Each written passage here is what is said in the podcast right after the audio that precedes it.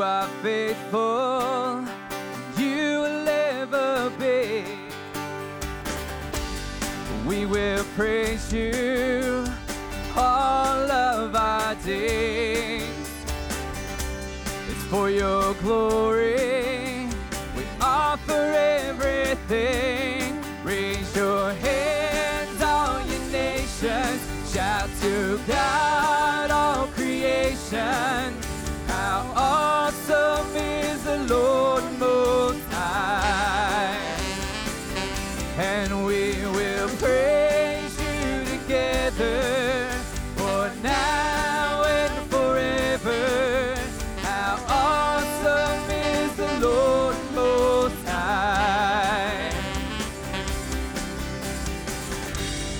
Where You send us, God, we will go. You're the answer we want the world to know. And we will trust You when You call our name. And where You lead us, we'll follow all the way. Raise Your hands, all Your nation. Shout to God, all creation. How awesome is the Lord Most High. And we will praise You together, for now and forever. How awesome is the Lord Most High. Sing hallelujah and hallelujah. How awesome is the Lord Most High. Hallelujah, hallelujah. How awesome is the Lord Most High. Sing it out, hallelujah.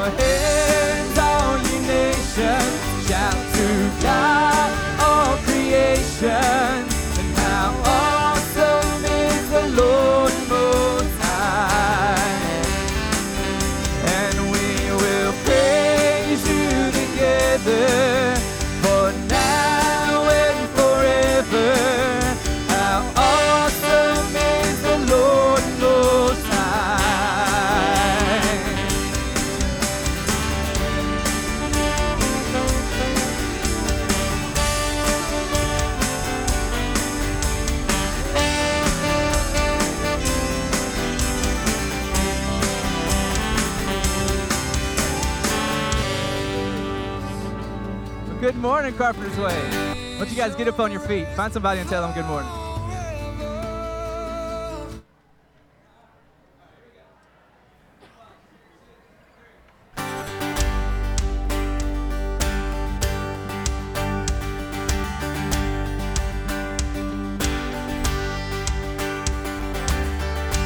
Whose power cannot be shaken, whose breath gives us life, and whose death can set the captive free.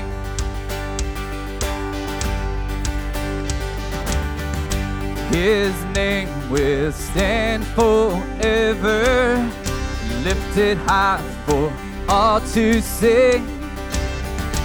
Jesus, our God, our Lord, our King.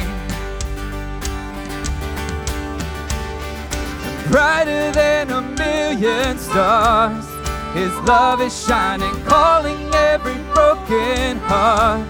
Come out of hiding, healing for the hurting, and freedom from the dark. He is brighter than a million stars. Yeah, yeah. This grace is so amazing, and this love is so complete, and this mercy sets the prisoner free. Yeah. Oh, I'm brighter than a million stars. His love is shining, calling every broken heart. Come out of hiding, healing for the hurting, and freedom from the dark. He is brighter than a million stars. And his love is shining, and his love is shining over you and me, reminding us that he has set us free. Yeah, his love is shining over you and me, and he has set us free. Yeah, he has set us free.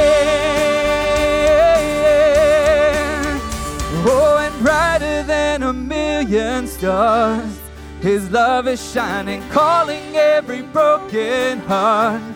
Come out of hiding, healing for the hurting, and freedom from the dark. He is brighter than a million stars. Oh, and brighter than a million stars. His love is shining, calling every broken heart. Come out of hiding, healing for the hurting, and freedom from the dark. He is brighter than a million stars. Yeah, yeah. Oh, his love is brighter. Oh, his love is brighter, brighter, brighter than a million stars. Good morning, everybody. You really can clap. It's okay. I know it's like, are we allowed to? Should I? It's okay to clap if you feel like it. If you don't feel like it, have the person next to you clap. There you go. Very good. Like a bunch of seals. It's so good to see you this morning. I don't know what you're going to do with your afternoon, then unless you're a Green Bay Packer fan, there's not a lot to watch on TV today. And I know there's at least two because they're wearing jerseys of their favorite Packer. So congratulations beforehand. People walking on around. You don't have to apologize. It just freaks me out. But I hope you're doing well. What a beautiful morning to be here and to worship together. Thanks for being here this morning. If you are visiting with us, welcome to Carpenter's Way. We are right now in the middle of a study on the life of Jesus from all four Gospels. What we've done is we are putting together, we're trying to come up with a chronological order of the events through the Gospels. And we are almost at the place where Jesus is going to turn his face towards Jerusalem, and he is intensely meeting with the disciples, trying to prepare them for his leaving. And you remember, and I'll get into this a little more later, you remember that he's going to leave them by dying on the cross. 3 days later, he'll rise again, and then 40 days later, he ascends into heaven. So he's preparing them for the ministry that's going to take place after. So that's where we're going to be this morning, and we are excited to have you with us, and you'll jump right in with us. This morning, we're going to be looking at Jesus on sin. There's a lot of muddiness on sin today. It's not something we talk about very much. We refer to it, but we don't really get into it. So we're going to see what Jesus has to say about sin this morning. And again, we're glad you're here and want you to participate with us. And if you are visiting with us and you're here this morning in our building, we would love, this is great, but also maybe even more important is the Bible studies that take place, gathering with smaller groups of people and looking at the Scriptures and discussing and building relationships. And if you have been here a couple of weeks and you have yet to do that, we're afraid you're not building relationships. We want you to build relationships with God's people. So as soon as service is over, my wife and I will be up here, and I will take you to a Bible study class. Or if you're scared of pastors, as you exit, there's a table that says, "Welcome to CW" on it, and we have some people that will be there that would love to tell you about the different Bible studies and take you to one. We do not break our Bible studies down by age groups, and we have a couple that are before the service at 8:15 in the morning, and then most of them take place after the service, and we would love to introduce you to people and let you get to know them. So thanks for being with us today. Thanks for watching online if you are, and we're looking forward to getting into the Word with you in a few moments, but we're awfully glad to have you here with us this morning, and our hope and our prayer is that you are encouraged in your relationship with the Lord. If you'd open your worship guide, we have some things that I want to highlight today. Right after service at 11 o'clock, over here in this corner, there's going to be a Guatemala information meeting. So we are ramping up our summer mission. We have 2 or 3 every year mission trips, and this is the informational meeting about Guatemala. We also have a Brazil mission trip that will be going on this summer, but I believe that trip is full already. So I'm excited because I'm taking my wife to Brazil and my daughter, and neither of them have been on an international mission trip before, so we're really excited about that opportunity. But if you haven't been and you're interested, it's only about 10 or 15 minutes, and it's going to be right up here. You can join your Bible study after, but this is just informational, costs and different things. Is there anything I'm missing? Okay. So you'll want to be at that. There is, right under that, ladies' Bible studies are beginning again. And, man, Julie was telling me this morning there's already 60 ladies signed up. So jump into a Bible study. It's not just for time in the Word, it's time with each other, building relationships, and we want you to do that. I want to remind the men that every Tuesday morning from 6:30 to 7:10, right in the entryway, we study the Word together. Daryl Douglas leads us and does a great job, and we would love to have you join us for that. Other things you can read in here. Wednesday night, this last Wednesday night, we started a new Wednesday night adult conversation. We call it Koinonia, and it's a biblical-based conversation. Right now we're watching and participating in a Ravi Zacharias 8-week series called Deliver Us From Evil. It's talking about how a Christian, how we interact with evil in our culture and in our world, and so we want to encourage you to be involved in that. Also, you'll see that there's a yard sale coming out. It's a benefit for Mother's Day out. We are going to have 2 weeks of voter registration. We're not going to tell you how to vote. We're just going to tell you need to, and so if you aren't registered to vote here the next 2 Sundays, Sharon Kennedy out there will have a table, and we would encourage you to participate in our Republic democracy, and so I think that does it. There's other stuff in there, but you can read all that stuff. I'm going to ask our ushers to come forward at this time as we prepare to take our offering. If you're visiting with us, this is for those who attend here regularly. We just ask that you don't take anything out as it goes by. That was a joke. If you really need it that bad, ask the usher. But we're glad you're here. Let's commit the rest of our service to the Lord. Father, we're thankful that we can gather here each week and study your word. Thank you for this country, that we're not afraid this morning of bad things happening in this room or the government closing us down or taking our property. We're just thankful that we can gather here and thankful for how you provide for us for 25 years and financially and with folks. And it's our hope, Father, it's our prayer that we would be an encouragement to your family, that we would motivate one another to love and good deeds, as Hebrews says. So I pray for those who are watching on the internet today. I pray for those in this room that you would make us more like yourself and that we will enjoy our time together. So teach us, speak to us, transform us from the inside out. And as we leave this place, I pray that we would see the world as our mission field. In Jesus' name we pray. Amen.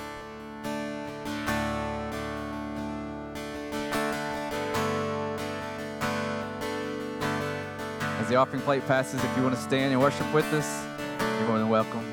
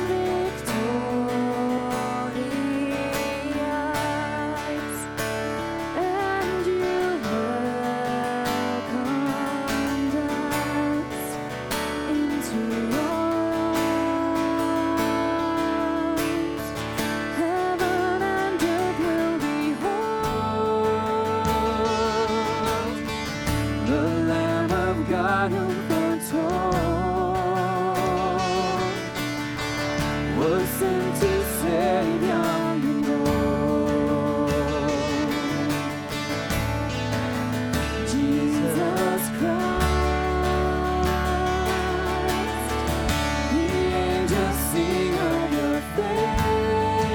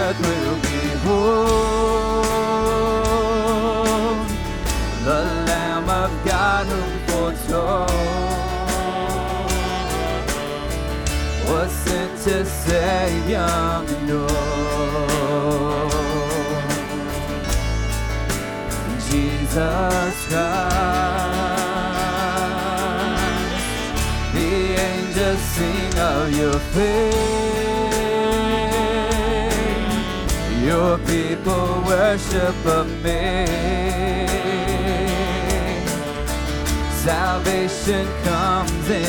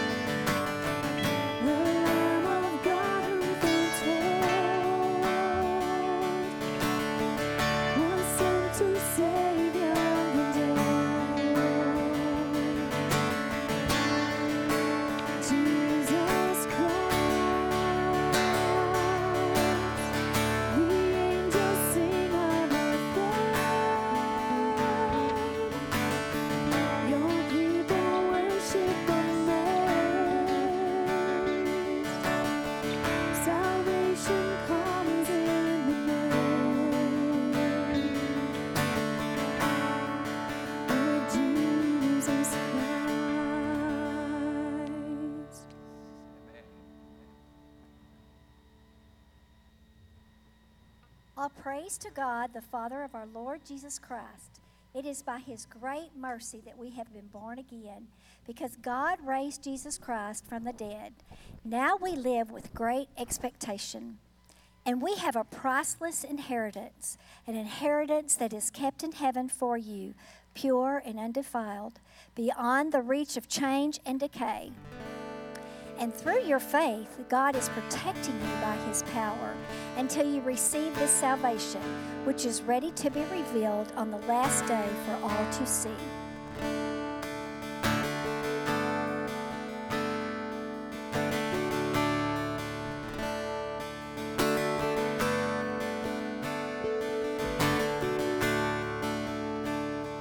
Once a sinner, now I'm clean.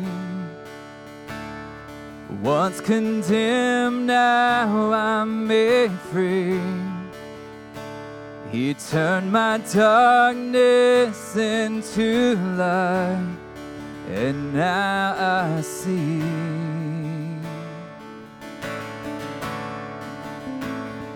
Once in ashes, there's beauty. And once in pieces, I'm complete. My Redeemer now resides. He lives in me.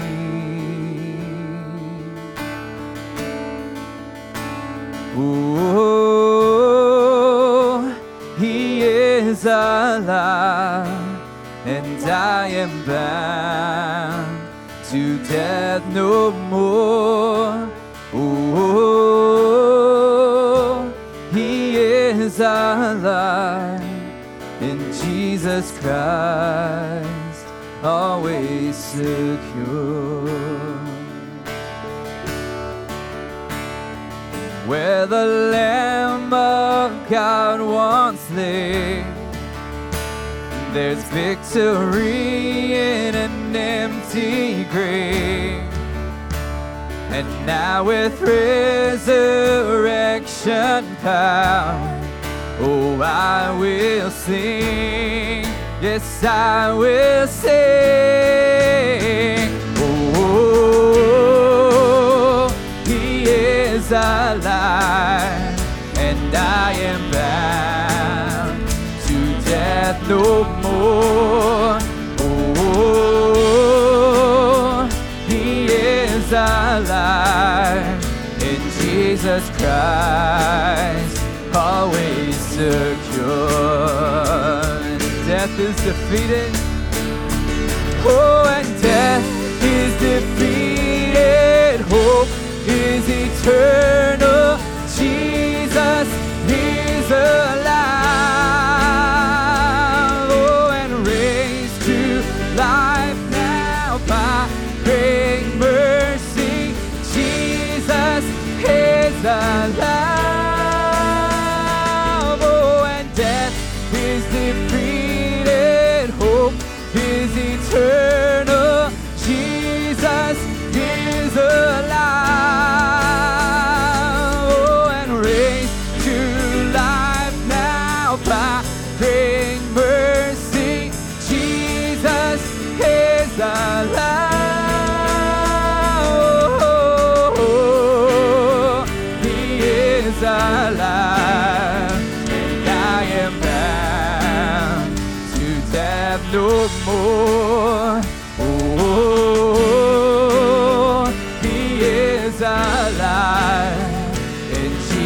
Christ, always secure. Oh, he is alive, and I am bound to death no more. Oh, he is alive, in Jesus Christ, always secure.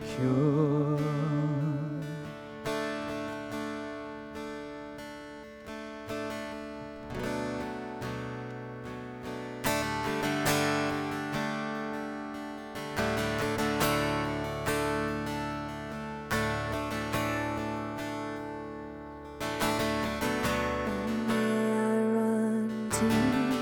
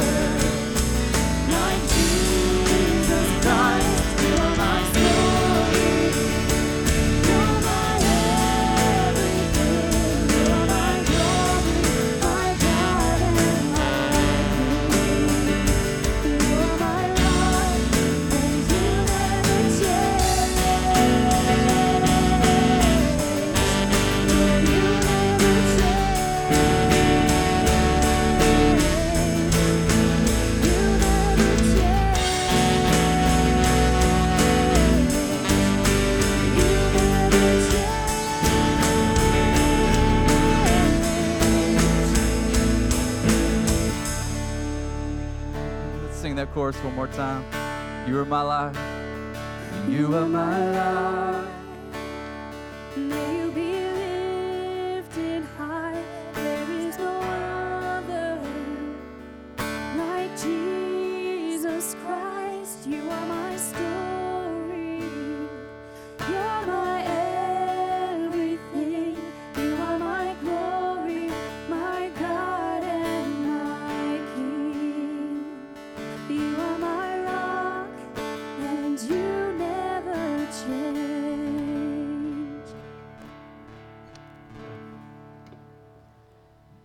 Let's take a moment and pray together.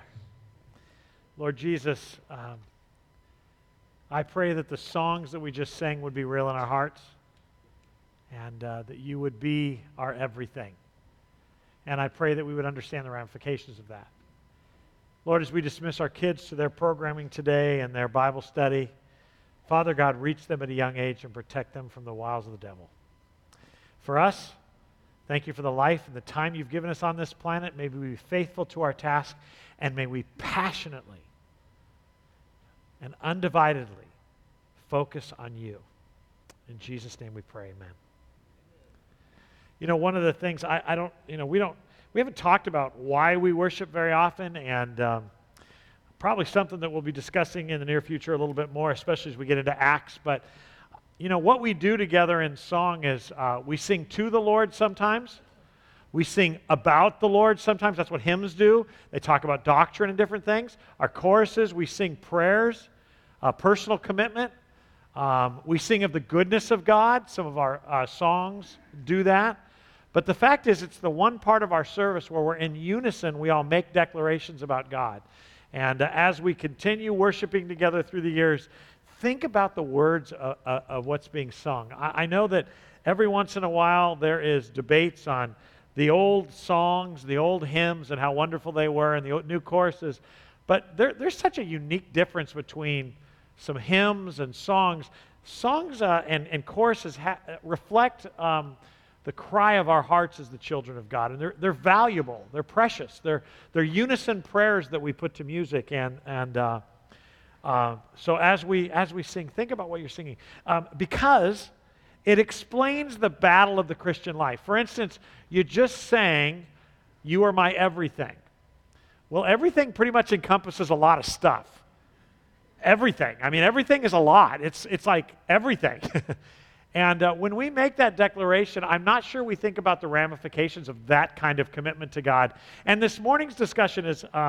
As I was walking in here, somebody said, man, it's a pretty impressive church if you can advertise that you're going to be talking about sin and this many people will show up.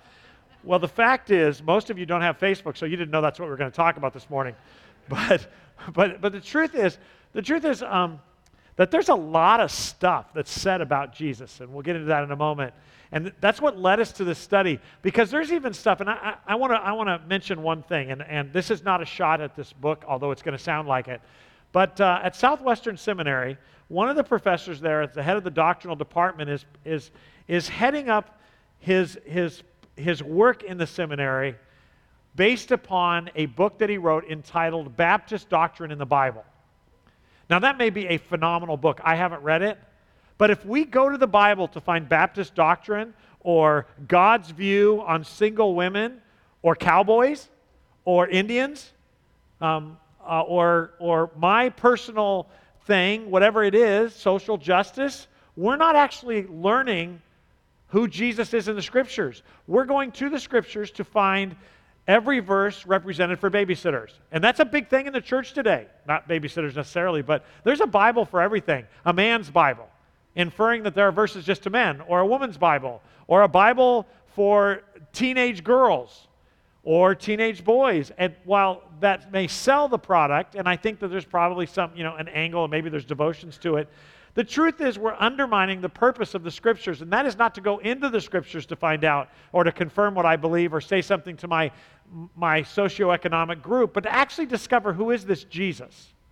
That takes discipline, because I think intrinsically we're lazy. I think intrinsically we want to have the Scriptures confirm what we already believe or our inclinations, and so that we can continue living the way that we're living. I actually believe, and this should set the stage for what we're going to talk about this morning, I think that one of the dangers of modern Christianity, with all of its production companies and all of our the idea to make it relevant, the passion to make it relevant to your lives, as if it doesn't on its own or the Holy Spirit doesn't speak to you. I think that we've moved into a time where we're trying to explain our culture and our own personal struggles away, or the Scriptures away, in light of our personal struggles. And that is really dangerous. There are two ways that people approach Scripture. You either go into Scripture to find out what it says, to grab it and to learn from it, or you go into Scripture to confirm your angle. And I believe that most of Christendom goes in with their own angle. What does God have to say about homosexuality? Not a lot. He has a lot to say about sin, though. Just a case in point that we've talked about before. When the United States decided that gay marriage would be legalized, the church responded by saying, marriage is a godly marriage, God-ordained marriage is not between a man and a man or a woman and a woman. It's between a man and a woman. That's not true. That's not true. Sacred marriage, as defined by a holy matrimony that God honors, isn't between a man and a woman. It's between a godly man and a godly woman. And if we decide that we're going to take a stand, and we should, against sinful marriage, that includes way more than just man to man and woman to woman. It includes dudes and women who are living together. Sex outside of marriage. But what we've done, and we're setting the stage for what we want to talk about, is we have allowed our culture and our political correctness, even inside of the church, to dictate some sins as greater than others. Clearly, adultery is a problem in the church. But we're not so sure that gluttony is a problem in the church. Clearly, I don't know, murder, that's clearly a sin. We're not so sure that lying's a sin, as long as nobody gets hurt. Clearly, we don't take gossip as seriously as we should. And it is in that vein that we, I know you might be going, wow, Mark's on a roll, you know, he's about to have a grandchild, he's probably more hormonal than he should be, all of those things. But you think I'm tough on sin, wait till you see what Jesus has to say about it. And you need to plug in, buckle up, because the whole thing matters. And at the end, you're going to find out what the answer to our sin problem as Christians really is, as opposed, my Baptist friends or Assembly of God friends or Pentecostal friends, as opposed to what you've been taught. Because I'm going to get ahead of myself. In our study, we're presently working hard and disciplined, taking our time, we're going slow, to discover for ourselves who is the Jesus of the Bible and what he taught. Not who we wish he was, not who we were told he was, but who he really, really is from the Scriptures. And we're doing that by investigating eyewitness testimonies from people who firsthand saw Jesus walk on this earth, teach, do miracles.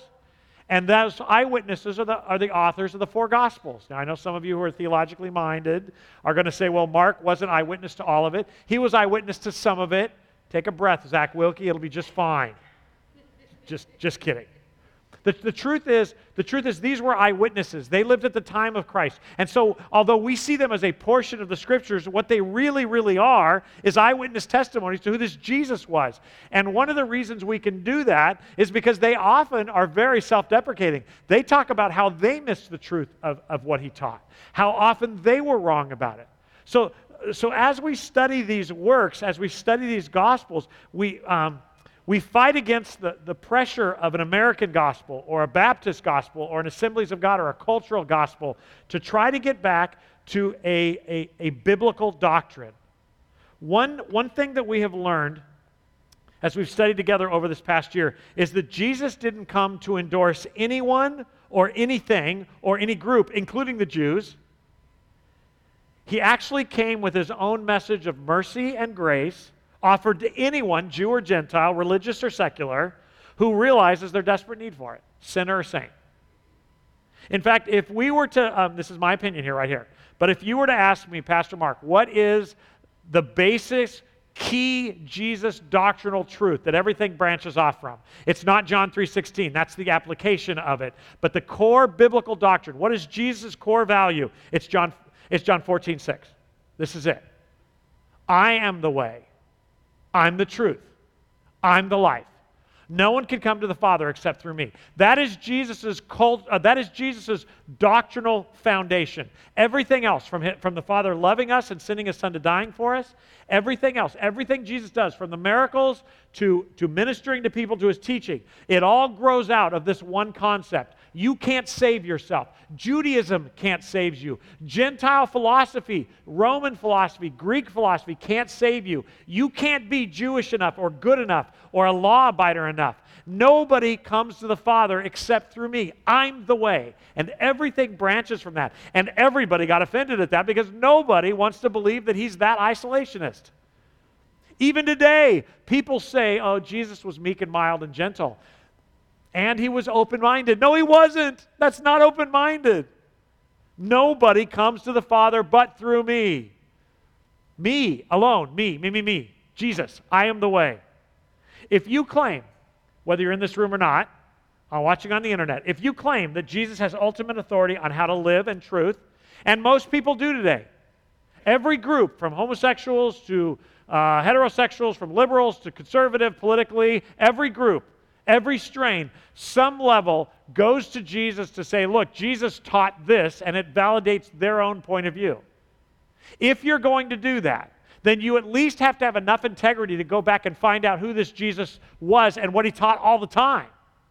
If you want to be right, if you want to live in ignorance as a conservative Republican or a liberal Democrat or a socialist, if you want to live in ignorance as a Baptist or an Assembly of God member or a spiritual person that doesn't align yourself with the church, then go on and keep doing what you're doing. But if you want to know the Jesus of the Bible, you're going to have to do your homework. And that means reading it, studying it over and over. Who are you, Jesus? Introduce yourself to me. And that's what we're trying to do. If you're visiting Carpenter's Way, you're going, well, that's kind of cheap. You're a Baptist pastor. Ask the person you came with. They will tell you, I am a lousy Baptist. I offend Baptists as much as I offend, anybody. The truth is we got much work to do to go back and get away from what we've taught and back into the Scriptures. There's no greater... And I know this is this may be too big, but there's no greater convoluted doctrinal conversation today than what is sin. We don't really get into what the Bible says about sin. We don't teach on sin much because we don't talk about repentance because it offends visitors. But the truth is we try to stay away from the issue of sin for whatever reason. And what's ironic about it is the church has been wrong on sin so many times in the past. For instance, there was a time in history right around the time of Christ when the church taught that you had to keep the Jewish law. If you weren't circumcised, you were sinning against God. In our lifetimes, I grew up in a church that taught going to movies was a sin. I was taught growing up that playing cards and dancing was a sin. Were you guys taught that? Was square dancing allowed? Why was square dancing allowed? You can tell me later. You can email that to me. My email is jeff@cwbc.org. But certain kinds of dancing were sin. I understand in certain parts of the South, smoking was a sin. And the difference between areas where smoking was a sin and not is whether or not you grew tobacco as members of your flock. So that's kind of interesting. I grew up at a time I remember being taught, and most of you remember being taught because you're my age, interracial dating and marriage was a sin. I remember being taught from the Old Testament that tattoos were a sin. I know some of you just went, they are. I remember being taught that all drinking, putting alcohol in your mouth, was a sin, despite the fact that all of us have used NyQuil, which is like 80 proof or something like that. But there are things, and look, I can defend each of these, and if you want to do that, we can do that at a different time, but none of those things are really sin. In fact, some of those grow out of our prejudices. That's sin. While it may be interesting to debate what we might consider sin or not sin, the Bible is pretty clear in its definition of sin.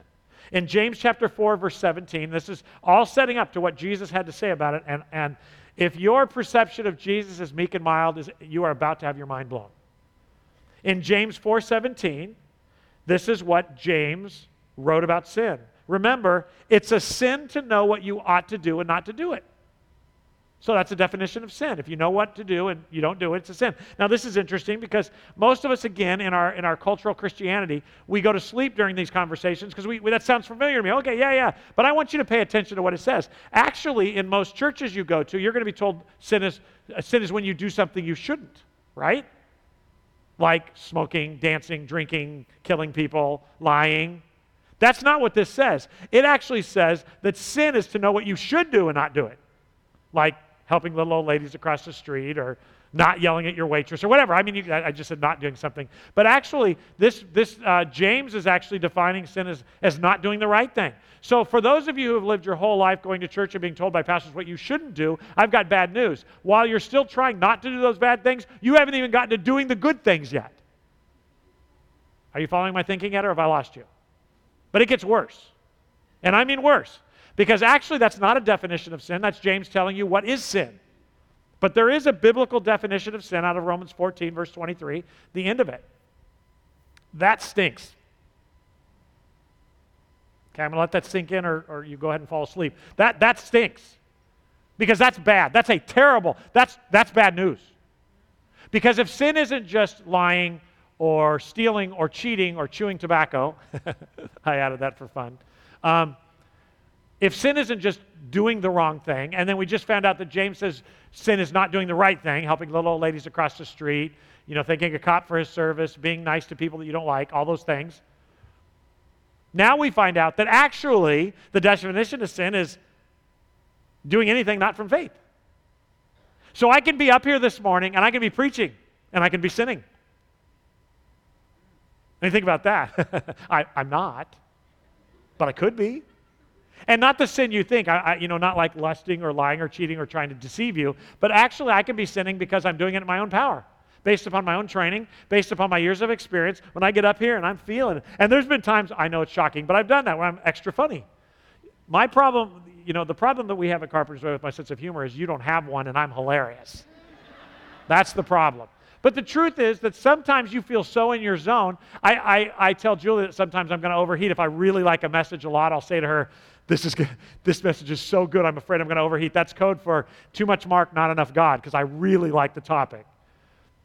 If Chad leads worship, and we love his voice, and I love his voice, he's like my favorite worship leader, but if he's up here doing that, and he's going, you know what, he's fighting with Teresa, which they never do, I happen to know, and they're fighting, and he gets up here and he goes, I'm just going to do it, and he does it in his flesh, that's sin. If you're living your Christian life, not in faith. If you're fighting sin, lust, in your own power, according to this definition, that's sin. What? Well then, how can I not sin? Yeah, that's the problem. The problem is we want so badly, and you can just decide if this is true, we want so badly to be able to constrain our flesh in our own power that we have relegated sin, even the levels of lying. For instance, most of you in this room would admit that telling somebody that's got a bad haircut that their haircut is good is a lie, but it's a different level of lie. You're sparing their feelings. So now, lying is only a sin if it hurts people. You understand the slippery slope you're on, right? So are you saying, Pastor Mark, that we should tell people when they have ugly haircuts? No, I don't tell people when they have ugly babies. I've told you that before. And there are some ugly babies. I'm the only one to admit it here. But there are some ugly babies. A baby that's had a traumatic experience in previous hours before birth, and they had to use tools, and the head looks... But that is a... I don't go into the hospital room and go, you have one ugly baby. That is not smart. If they ask me, isn't my baby adorable? I go, yeah, that is surely a baby. That is a baby. Yes, it's a baby. Oh, my phone is ringing. I've got to go. And then I make it ring. But that's, I'm not saying that we should go around telling each other off in the name of truthfulness. What I'm saying is you understand the complicated situation we're in. We really believe, for the most part, that we can constrain our flesh so much, and even though we know in our head we can't, we believe that if we constrain our flesh so much in our own power, that we can decide what should be acceptable to God and what's not, and what offends Him and what doesn't, and we make decisions on our own. And that's not life in faith.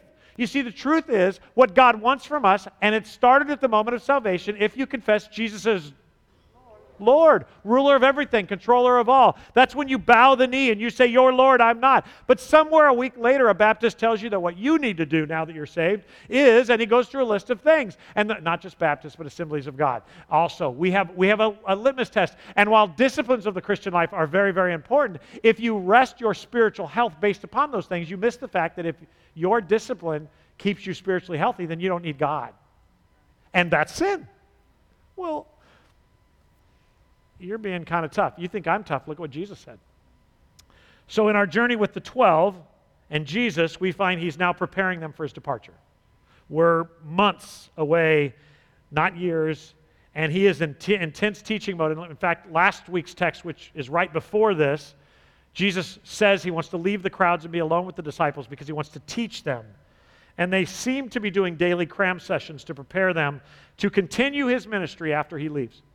And he is going to leave them, not spiritually, but physically. He's going to leave them. He's going to die. He's going to rise from the dead. They're going to be excited about that. Then he's going to tell them he's going to leave them for good until he returns. And he's preparing them for that. And in that, this conversation comes up in Matthew 18, verse 6.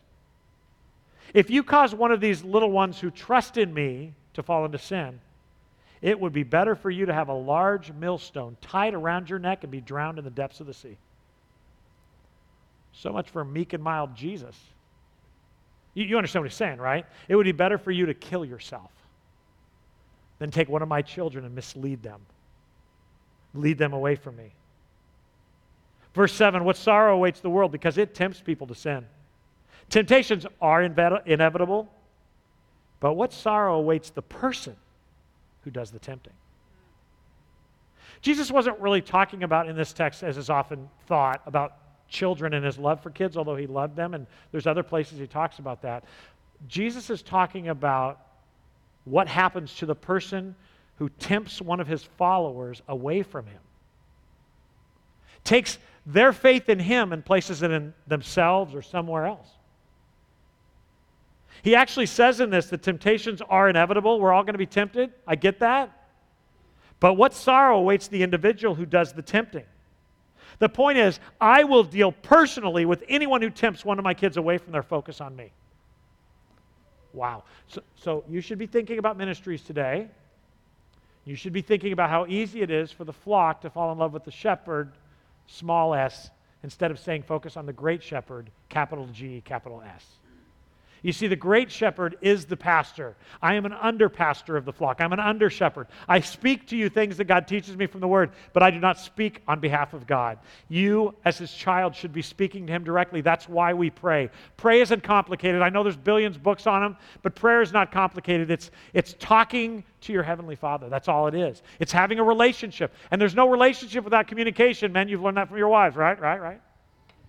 You've learned that. Or maybe the wife isn't communicative.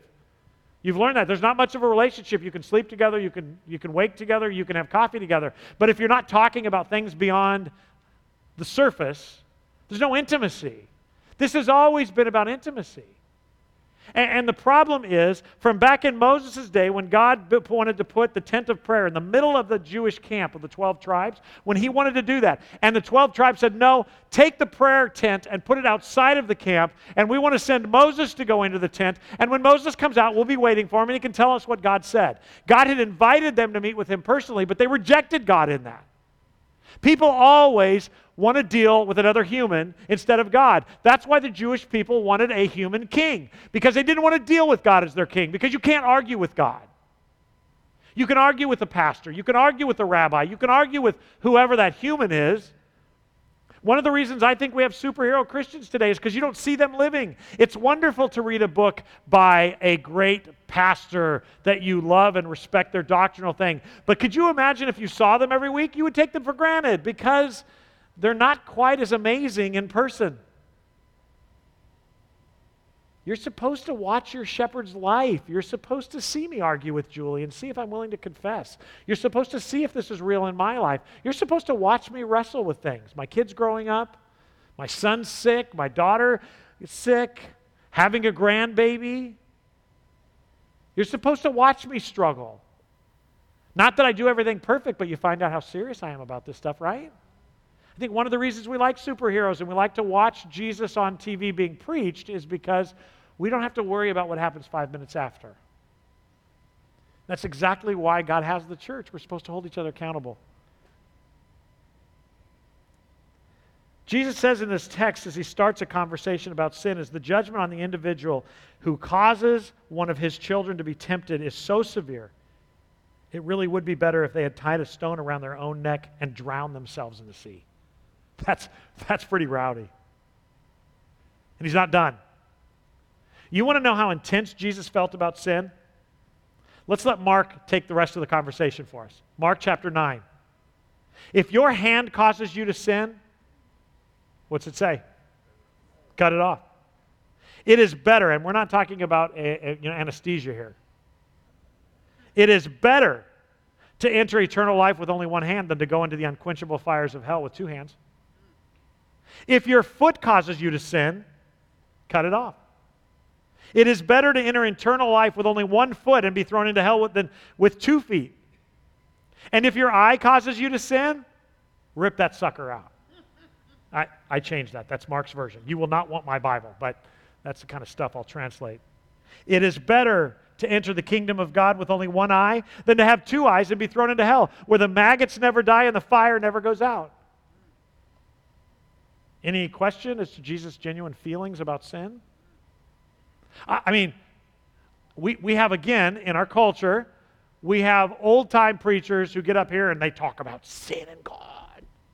And they beat the pulpit. Mine's metal, so I don't break it. And then we have guys who are kind of hip, skinny jean guys.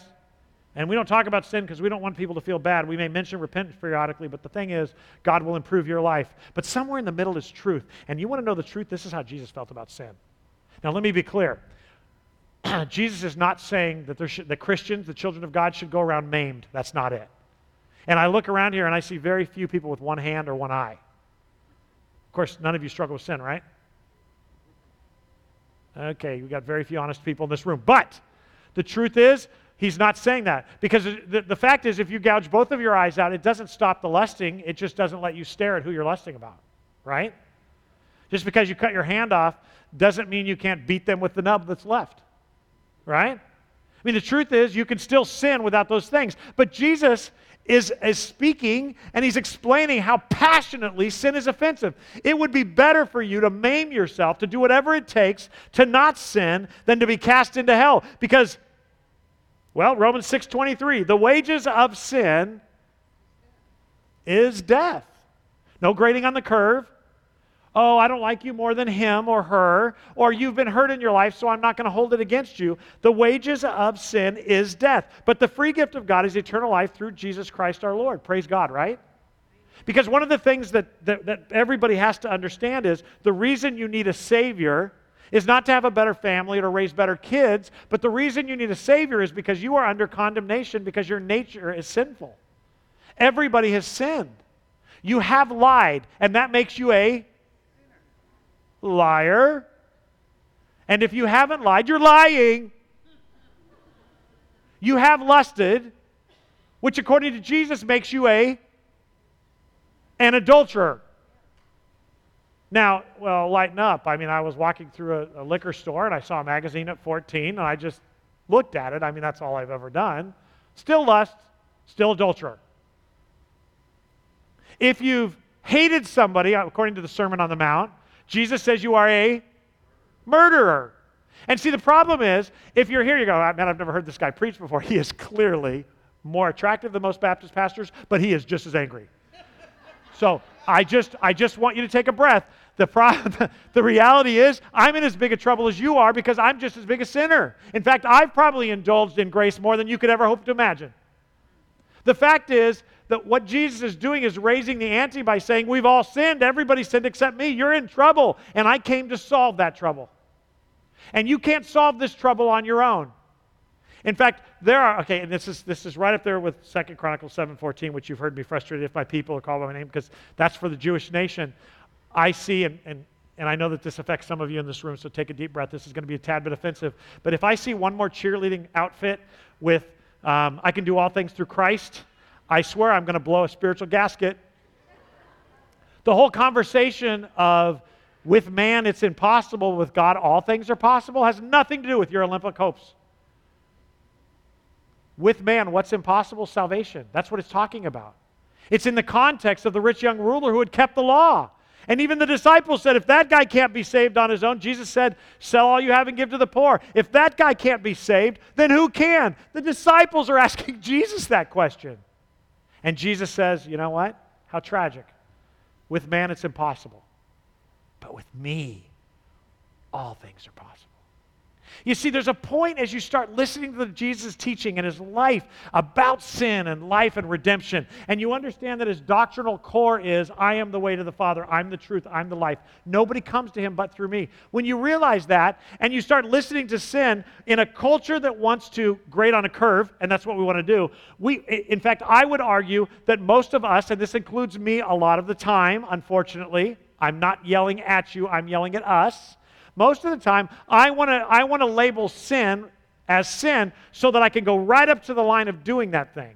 And we've laughed about this before, but for those of you who haven't been with us, this is one of the funniest stories, but it is a true story. I grew up in Southern California. We would do beach evangelism, and we would witness to kids on the beach during the summers and spring break, especially tourists who would come there. They're all wearing bikinis. And so the question came up, how do we do ministry on the beach without lusting? And our youth pastor said, just don't look a second time. As long as you don't blink, it's not lust. And so my best friend and I would walk up the beach, and when an unusually attractive young lady would walk by, and we would be glorifying the Lord for her great creation that was before us, he would say to me, don't blink, don't blink, don't blink. I knew exactly what he meant. As long as you stare once, it's not sin. What you do is you begin to move backwards so that you can do what you really want to do without calling it sin. You realize that, right? Lust isn't a period of time or a blinking of an eye. It's a thing. And by the time you realize you've done it, you've already done it, you're already an adulterer, and you already deserve hell. That's the problem with sin. By the time you recognize you've sinned, but after salvation, since we want to live as sinless as possible, we begin to work our way through the sins. And now in the church, you would have to argue that the church has relegated some things as big sins and little sins, and we all understand that the prayer chain often turns into gossip sessions, but that's just gossip with a small g. It's not really, we're only doing it in love. And in the South, you figured it out, and I agree you have, because if you end it with blessing, her heart, it's not really gossip at all. It's a love statement. She's gained 50 pounds since she went through menopause. Bless her heart. It's incredible how wonderful that is. The truth is, we as Christians too often try to redefine sin and label them so that we ourselves are not in that sin circle. And I think that's one of the reasons why we're so upset about homosexuality, because most of us don't struggle with that. I think that's why we are okay with Christian cake bakers not making cakes for homosexuals, but I'd like to know when was the last time they asked a heterosexual couple if they're living in sin before they make that cake. Because one's inconsistent. If we're going to take a stand and only make cakes for people who are doing it God's way, then we can only do cakes for people who love God, who aren't having sex before marriage, and who have, in fact, decided to live apart until that day.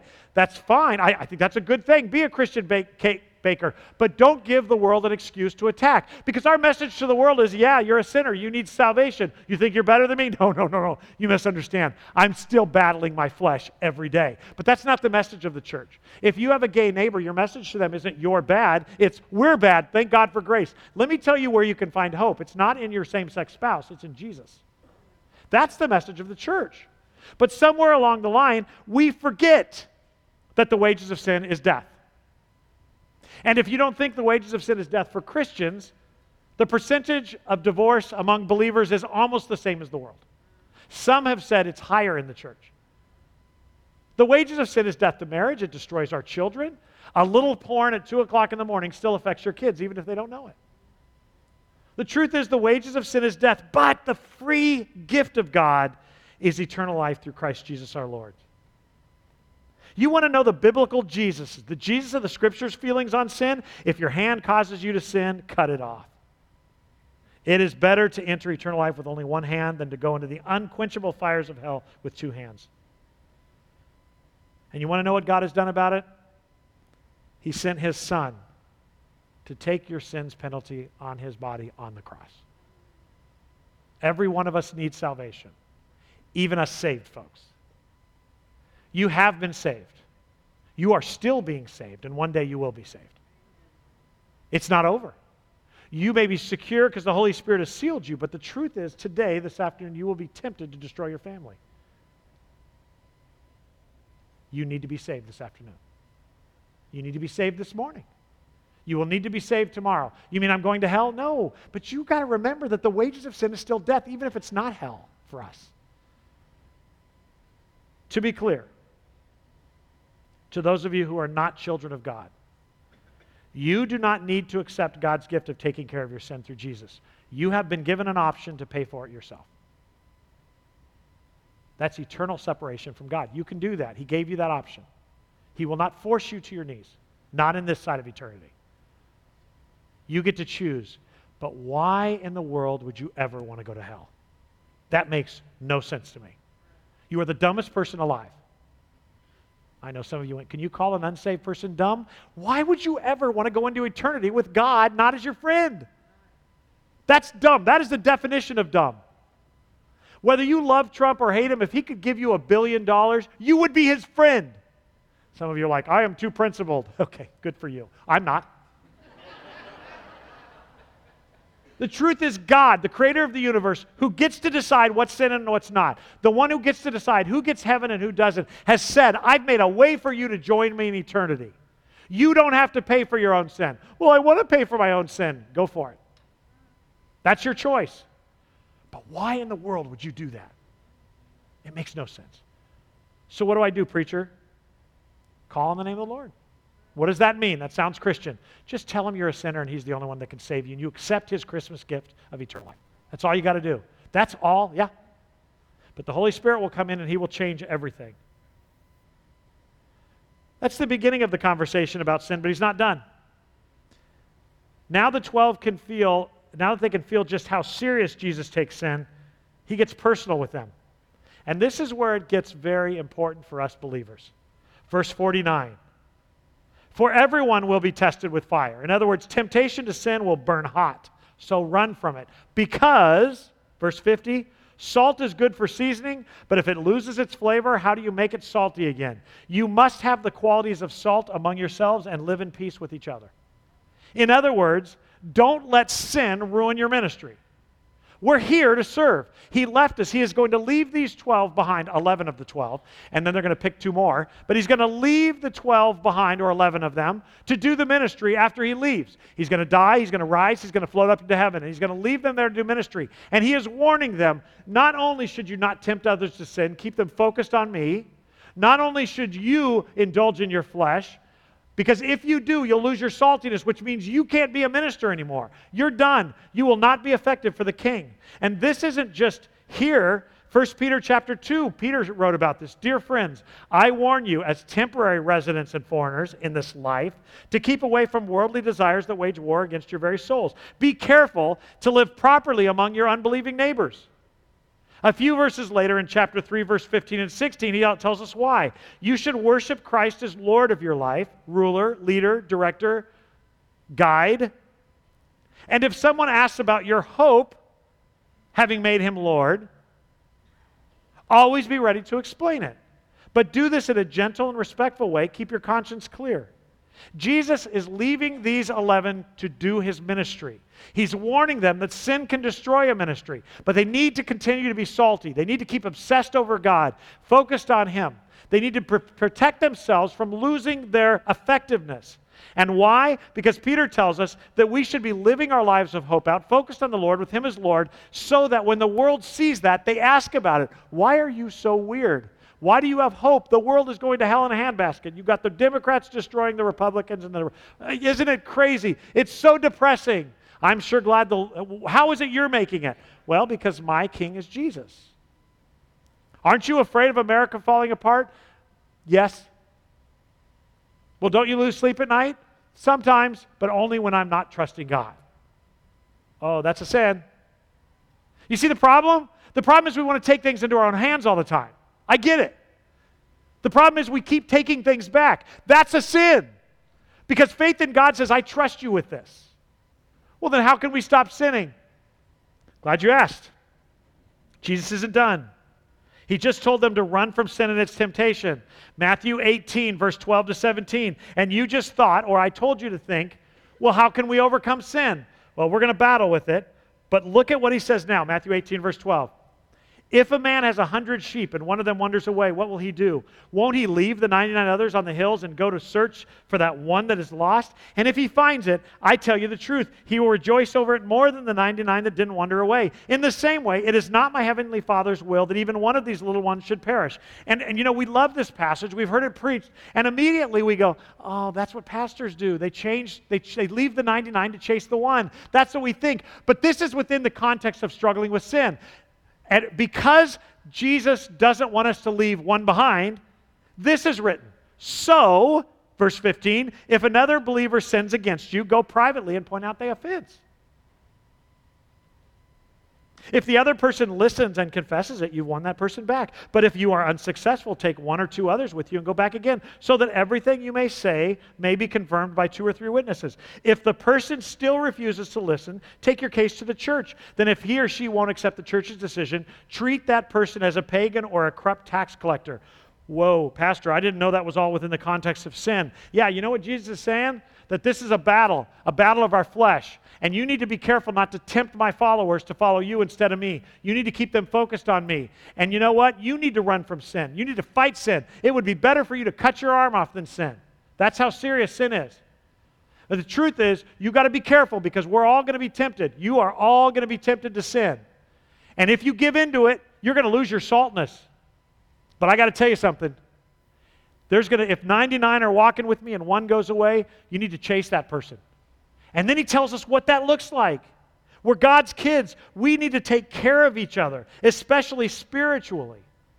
Now, if you're thinking, and if you've been a part of a church that's legalistic, I know what you're thinking right now. That sounds judgmental. We shouldn't judge each other. That is the mantra of the modern church. There's only one problem with that. Louise, would you put the problem up there? Please read it. It isn't my responsibility to judge outsiders. In other words, it is not my job to make sure that Hollywood knows what's a sin and what's not a sin. It's not my job. It's not my job to make sure that people who don't claim to be the children of God live like it. That's not my job. They're outsiders. They're not part of the family. But it certainly is Paul is saying, your responsibility to judge those inside the church who are sinning. Well, I didn't think we were supposed to judge each other. That's because you haven't read the book. We're supposed to take care of each other. Judge is a bad word here today. But the truth is, taking care of each other requires judgment. That means that if I get up here and I preach my heart out and you love it and the church is growing and Kip sees me beating my wife on Tuesday, he better come confront that. There's an inconsistency. Well, he shouldn't speak against God's anointed. That would be my wife. He should confront me, not my wife. Kidding. Joke. The truth is we do judge each other, or we're not taking care of each other. This has been turned into a spectator sport where you sit and listen to somebody preach or a teacher teach or a musician sing. But actually, that was never what this is about. Zach and I were talking this week about a message he heard in his own church a couple weeks ago. And I'm going to think about this in coming weeks. But his pastor started a message, all the things that the church doesn't need to do that we do and still be a church. And he told me some of the list. He played it a little bit. But some have corporate singing. We could be a church without corporate singing. Do you know we could be a church without corporate preaching? You could be a church without women's Bible studies. We could be a church without our men's time out. All the stuff that we think make up the activities of the church aren't really the church. The church is people who minister to each other, who do study the scriptures together, but it doesn't have to be in this setting. It can be in your living room. It can be out in a field. I've told you before, if this building burns down, I'll still see you next Sunday and we'll worship in the ash. What we think it is in this culture is not necessarily how God defines church.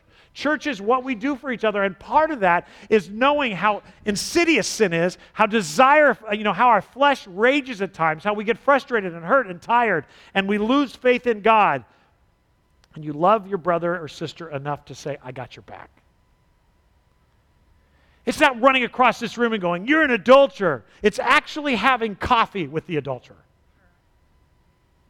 When we push Bible study at Carpenter's Way, like I did earlier, it's not because we need you more invested. It's because that's where this happens. You're not supposed to hear a rumor about the pastor and never talking with them and then all of a sudden sending them an anonymous note, thank you for writing those. You're supposed to know me.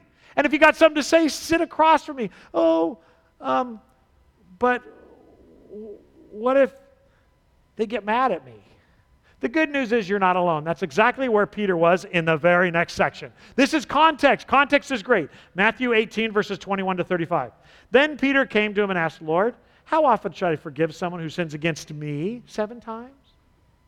Peter's kind of trying to figure this out. This doesn't say 2 minutes later, but he's been thinking about it, and he comes to Jesus, and he's thinking about, okay, probably in that culture, rebuking was a little bit easier than it is in our culture, or judging each other.